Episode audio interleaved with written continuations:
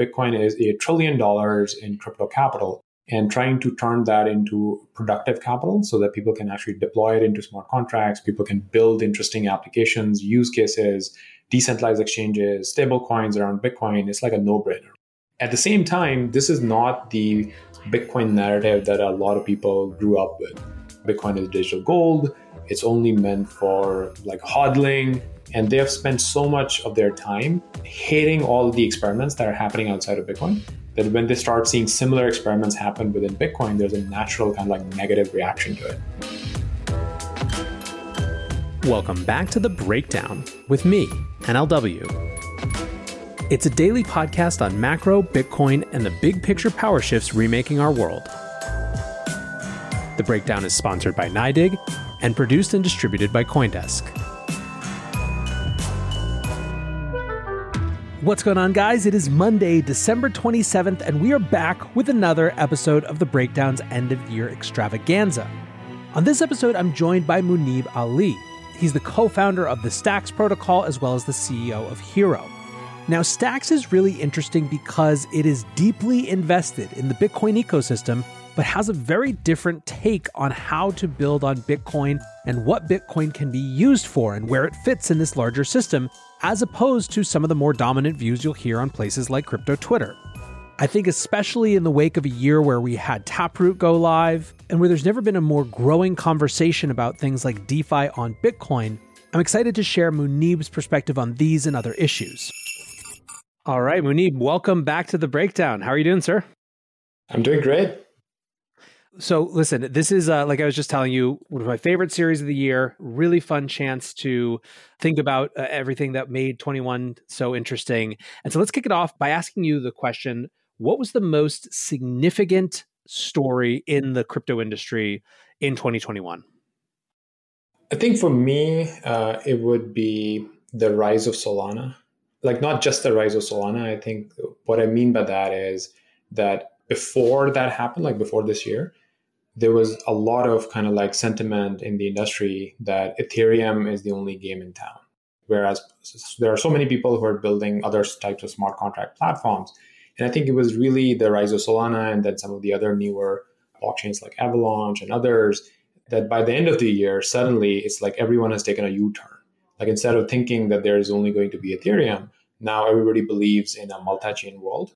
And I think that a multi chain world is also a more decentralized world. Like it's actually better to have 10 really strong and really different smart contract platforms than just one of them. So I, I, do think that this year uh, it really solidified that there are going to be several different types of smart contract platforms out there. So this is this is super interesting. I think that there's definitely no way to argue that sort of the layer one battle wasn't a huge, huge part of the crypto industry this year. I guess just a follow up question because I'm interested in your take. Does the average crypto industry participant still view this as a zero sum battle between these kind of layer ones, or is there some start of a sense that it's just different chains make different trade-offs that could make them well suited for different use cases i guess is, is how i would put it yeah, I think some people definitely still have a zero sum type of mentality. Uh, you know, I'm I'm mostly from the Bitcoin community. I know there are a lot of people in Bitcoin who still have a zero sum mentality, and I, I, I try to change that. I think we have actually seen some zero sum mentality from uh, a bunch of the Ethereum fans as well. But interestingly, in my experience, in, in a lot of the newer L1s and the newer projects, I think they are much more collaborative. Uh, they're much more friendly with each other, and they kind of like see this as a growing pie, a growing ecosystem, and they would much rather try to grow the pie for everybody instead of having having this like zero sum type of mentality. So interestingly, I feel like some OGs have more of a zero sum mentality than some of the newer players, which is which is a very interesting sign, and very healthy sign uh, as well. The sort of cynical, but also I think not unreasonable human psychology take is, you know, you you love the thing that made you rich, kind of a phenomenon. You know, like I sometimes wonder how much that has to do with it. Sure, I, I definitely think like you know, like for example, you know, if you spend time in the in the Bitcoin community, and there's a lot of uh, narrative around hey bitcoin is the only kind of like real asset everything else is kind of like don't even look at it and if you if you track down where this message is coming from this message is coming from people who sit on a lot of bitcoin like i was fortunate enough to be early in bitcoin as well but I think I've tried very hard to remain open to new things that are happening in the industry. And, and in fact, like spending a lot of time and energy on bringing some of those really interesting use cases to Bitcoin itself. But I think it's very easy to, uh, if you're early on, on a project and you're actually sitting on a very large bag yourself, it's very easy to then uh, become complacent and basically start saying that, hey, everything else that's coming up, like it's not very interesting. Everybody should kind of like stick to the original protocols. So you live in an interesting space in some ways relative to a lot of folks in that you guys have chosen to build on the Bitcoin ecosystem but are definitely stretching it, right? And you have people who are super excited about that, but also you become the recipient almost of more ire from the, the sort of hardest core. Like, how, how have you found those lines and how have you kind of reconciled them? Yeah, so I think what we have done uh, for those who are not familiar is if you look at Ethereum or Solana, uh, they have smart contracts right at layer one. Right? So what we're doing is on, on the Bitcoin side, it's a two layer solution. So Bitcoin is the money layer. So it's decentralized, durable is the money layer. And then there is a separate layer, which is the programming layer, and that stacks. And I really like the decoupling of the money layer from the smart contracts layer, right? Because the smart contracts layer can change and adapt and can have new features but we never need Bitcoin to change, or we never want any modifications to go to Bitcoin.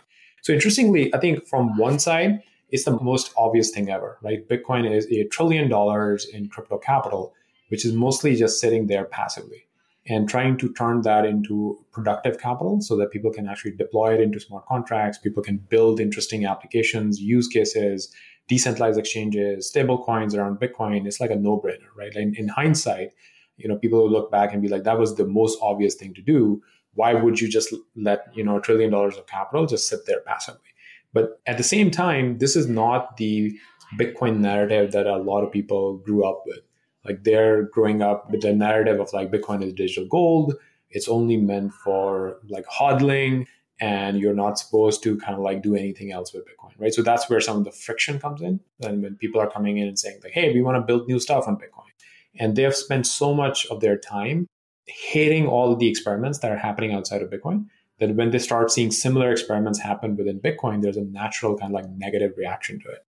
Interestingly, I think like I feel a lot of those uh, people are actually a loud minority, and there's a ton of support for Bitcoiners in general. I actually think that the majority of Bitcoiners already own other assets, right? Like if you look at some of the surveys and the data that has been done, I think a lot of people own Bitcoin and other things as well, right? Like I'm I'm a Bitcoiner. Most of my kind of like positions are in Bitcoin, but I definitely hold other other assets. And I, I feel like the ones who are more on the extreme side tend to be the loudest as well. And I think sometimes that that message gets uh, more amplified than than maybe it uh, represents reality. It's enormously difficult to figure out where crypto Twitter ends and the real world begins if you are an active participant in both, I think. What's something that happened this year that you would never have predicted? Never have predicted. Uh, I can I can give you a small example just from the Stacks ecosystem that uh, I think for us, like we were really motivated by making Bitcoin productive, making Bitcoin programmable. Uh, so our mainnet launch happened this year, tons of growth, but I never kind of like uh, was paying. I wasn't paying attention to Bitcoin NFTs, right? Like our lens was more around people would earn Bitcoin. People would be interested in like decentralized way of exchanging Bitcoin. And then Bitcoin NFTs just like organically emerged. And there were so many like marketplaces and Bitcoin culture started getting represented in these NFTs, right? So any Bitcoin culture thing that you can think of, like, you know, citadels or uh, Bitcoin pizza or, you know, faces of Satoshi, like artists basically started expressing themselves as Bitcoin NFTs through through stacks. And that was like quite surprising for me. And then I started that was my entry entry point into NFTs as well because this was happening within the Stacks ecosystem. So I started playing around with these things, and I think I really started appreciating the power of NFTs after I got my hands dirty and actually actually kind of like you know traded them, started building connect, uh, collections and so on. So that was that was something surprising that happened, which was a very good surprise uh, in, in in the Stacks ecosystem. NYDIG sponsors this podcast and they're integrating Bitcoin into everyday life, not only for Wall Street, but also for Main Street. Because NYDIG is built for Bitcoin and Bitcoin is built for everyone. Learn more at NYDIG.com slash NLW. That's N-Y-D-I-G dot com forward slash NLW. What's something that you're paying attention to right now that you think others should be paying more attention to, or that you're surprised that there's not more of a focus on? I'm I'm paying a, a bunch of attention to the increasing number of developers and the increasing number of uh, very serious entrepreneurs, like people who have actually built and sold startups before. They're now entering the the crypto industry, and I think that's a very very healthy sign. And I don't think that some of these things get enough attention, especially especially in the Bitcoin circles, right? Like if you if you look at the um, general discussion topics uh, in the Bitcoin circles, people are hardly ever talking about the number of developers that are building in the Bitcoin ecosystem. And I think that that should be a very very important discussion topic and a very very important uh, metric to track. If anything, this year uh, so many Bitcoin developers have actually basically announced that they're leaving, like Bitcoin core devs. I'm talking about general developers who are kind of like in the broader ecosystem and developing. But we are actually losing core developers in, in Bitcoin. And I think not enough people are paying uh, enough attention to this. Just this morning, we announced a small initiative to actually support uh, Bitcoin core development. And I think I think we need not just that, but we need to attract like a ton of more developers and that that is a metric that doesn't get enough attention in the bitcoin space. Yeah it's it's fascinating. I, I did a show on bitcoin core developers leaving and what what might be behind that but i think it is an important thing to uh, to hone in on. I also think whatever the answer is it's an immensely solvable problem. So i think i am not overly pessimistic but it does seem like something that's worth paying more attention to for sure let's talk market cycles. So I think a lot of people tried to figure out is was this year going to be a repeat of 2013? Was it going to be a repeat of 2017? How much does this sort of having based you know, four year cycle uh, still characterize the industry? What's your take on all that? Are we in a super cycle? Is there just something completely new that doesn't have the right name or framing yet? What do you think about the, the market cycle and where we are in it? Yeah, I, I really like this um, model from uh, Chris from Placeholder he basically thinks that any early industry, people try to make sense of data and they come up with the models. But once enough people start believing in the models, the models actually become almost like self-fulfilling. So if you if you if you think about this, if enough people believe that crypto is cyclic and it's going to go in four year cycles, they can make it happen, right? like people can have like their positions that once you know Bitcoin whatever crosses 100k, maybe so many people will sell that they would cause a crash. I think we're so early that the market sentiment could actually turn the markets, if that makes sense. I've, I've seen some discussion around supercycle. For me, the, the supercycle theory makes sense if you think about in terms of like that's the escape velocity theory, right? That now you're actually going mainstream. And if you have crossed the chasm, and have touched mainstream, then maybe this cycle is going to look very different. And, and the name that people giving it is, is the super cycle. I think it's fascinating. It's I ask that question every interview because I think it's such a everyone's trying to get their hands around it. Let's put it this way: I, the confidence interval that people kind of share with it, it tends to be pretty low, which makes it a really fascinating place to dig into. What was the most important macro event, geopolitical or you know macroeconomic, to shape Bitcoin or crypto this year? I think some of the inflation numbers are insane, right? Like I I liked Bitcoin even before some of the crazy stuff that happened, but some of the numbers like you can't even believe it, right? Like the, there's a stat that 80% of the dollars in circulation right now were printed in the last 2 years. I mean that is just insane. Like if you like I've seen graphs where the the dollar supply is like going up, going up, going up. In the last 2 years it's just like a hockey stick, right? It's just like going up like a hockey stick. And I do think that something big is going to happen as a reaction to such a big change in the world economy. And, and Bitcoin is basically like the biggest hedge that you could really take against that, right? So I feel like I was interested in Bitcoin like even before any of this happened, but now that this is happening, like even if I wasn't into Bitcoin, I, I would have been into Bitcoin by now. Yeah, that is the story of a lot of folks, both who have been in the space, but who have also come into the space in the last year. Um, which sort of brings me to my next question. When the history books are written and the future looks back at what 2021 meant for Bitcoin specifically, what will be the story? What will have been the important thing? I think for this year, uh, maybe like you know Taproot would get a mention, or at least I hope that it gets a mention. It was the first major upgrade of the Bitcoin network in the last three to four years. And interestingly, it was a relatively pretty friendly upgrade and a very smooth one, right?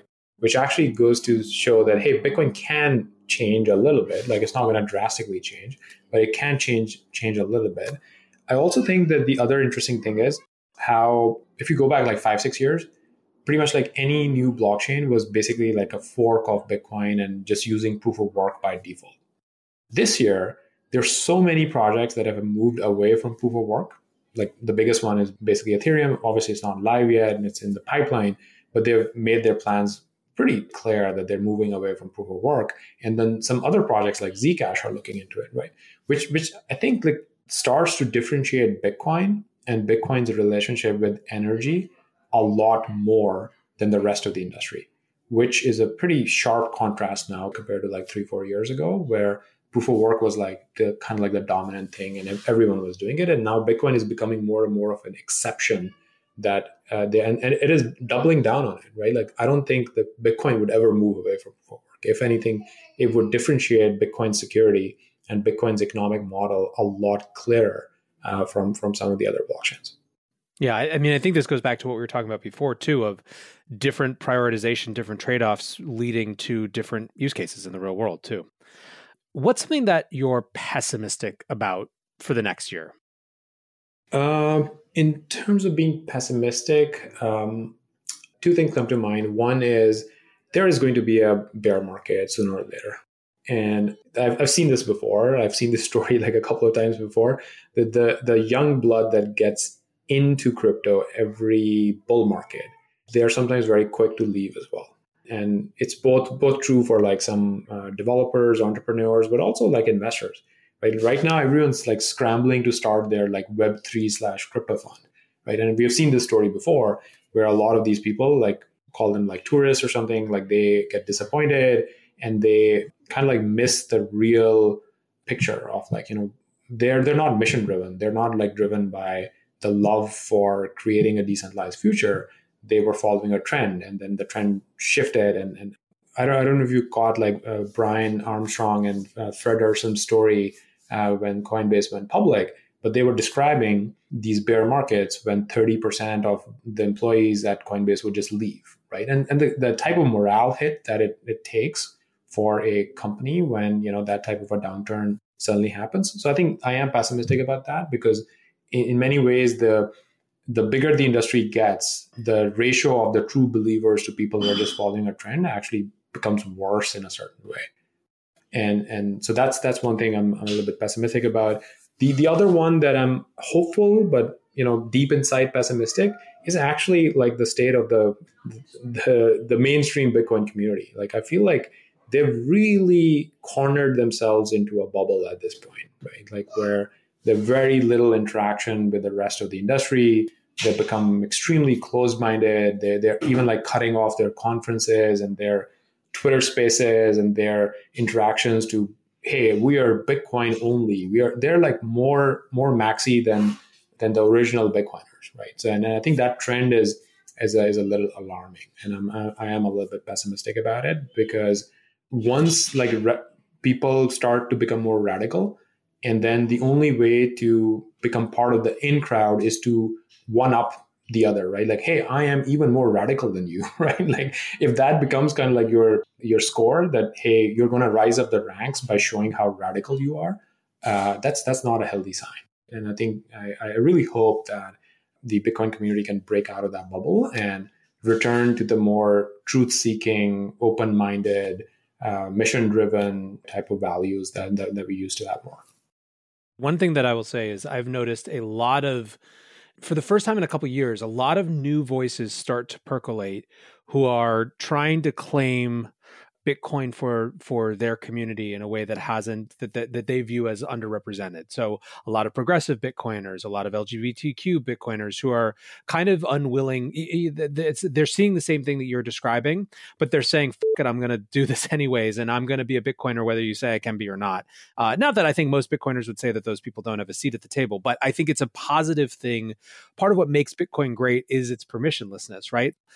The flip side is the positivity of seeing people uh, not being willing to let any calcification of the Bitcoin community be for them. So we'll see what happens. For sure. Um, for sure. No, I, I 100% agree with that. Yeah, let's so let's flip the question though, and I almost started to, but what what's something you're optimistic for next year? I do think that I am very optimistic of the young entrepreneurs who are entering the industry and the kind of capital support that they're getting. It's it's fascinating, right? Like it feels so powerful when people who are currently working at you know the Googles and Facebooks of the world who come back and tell you that crypto and Web three is like the hottest topic.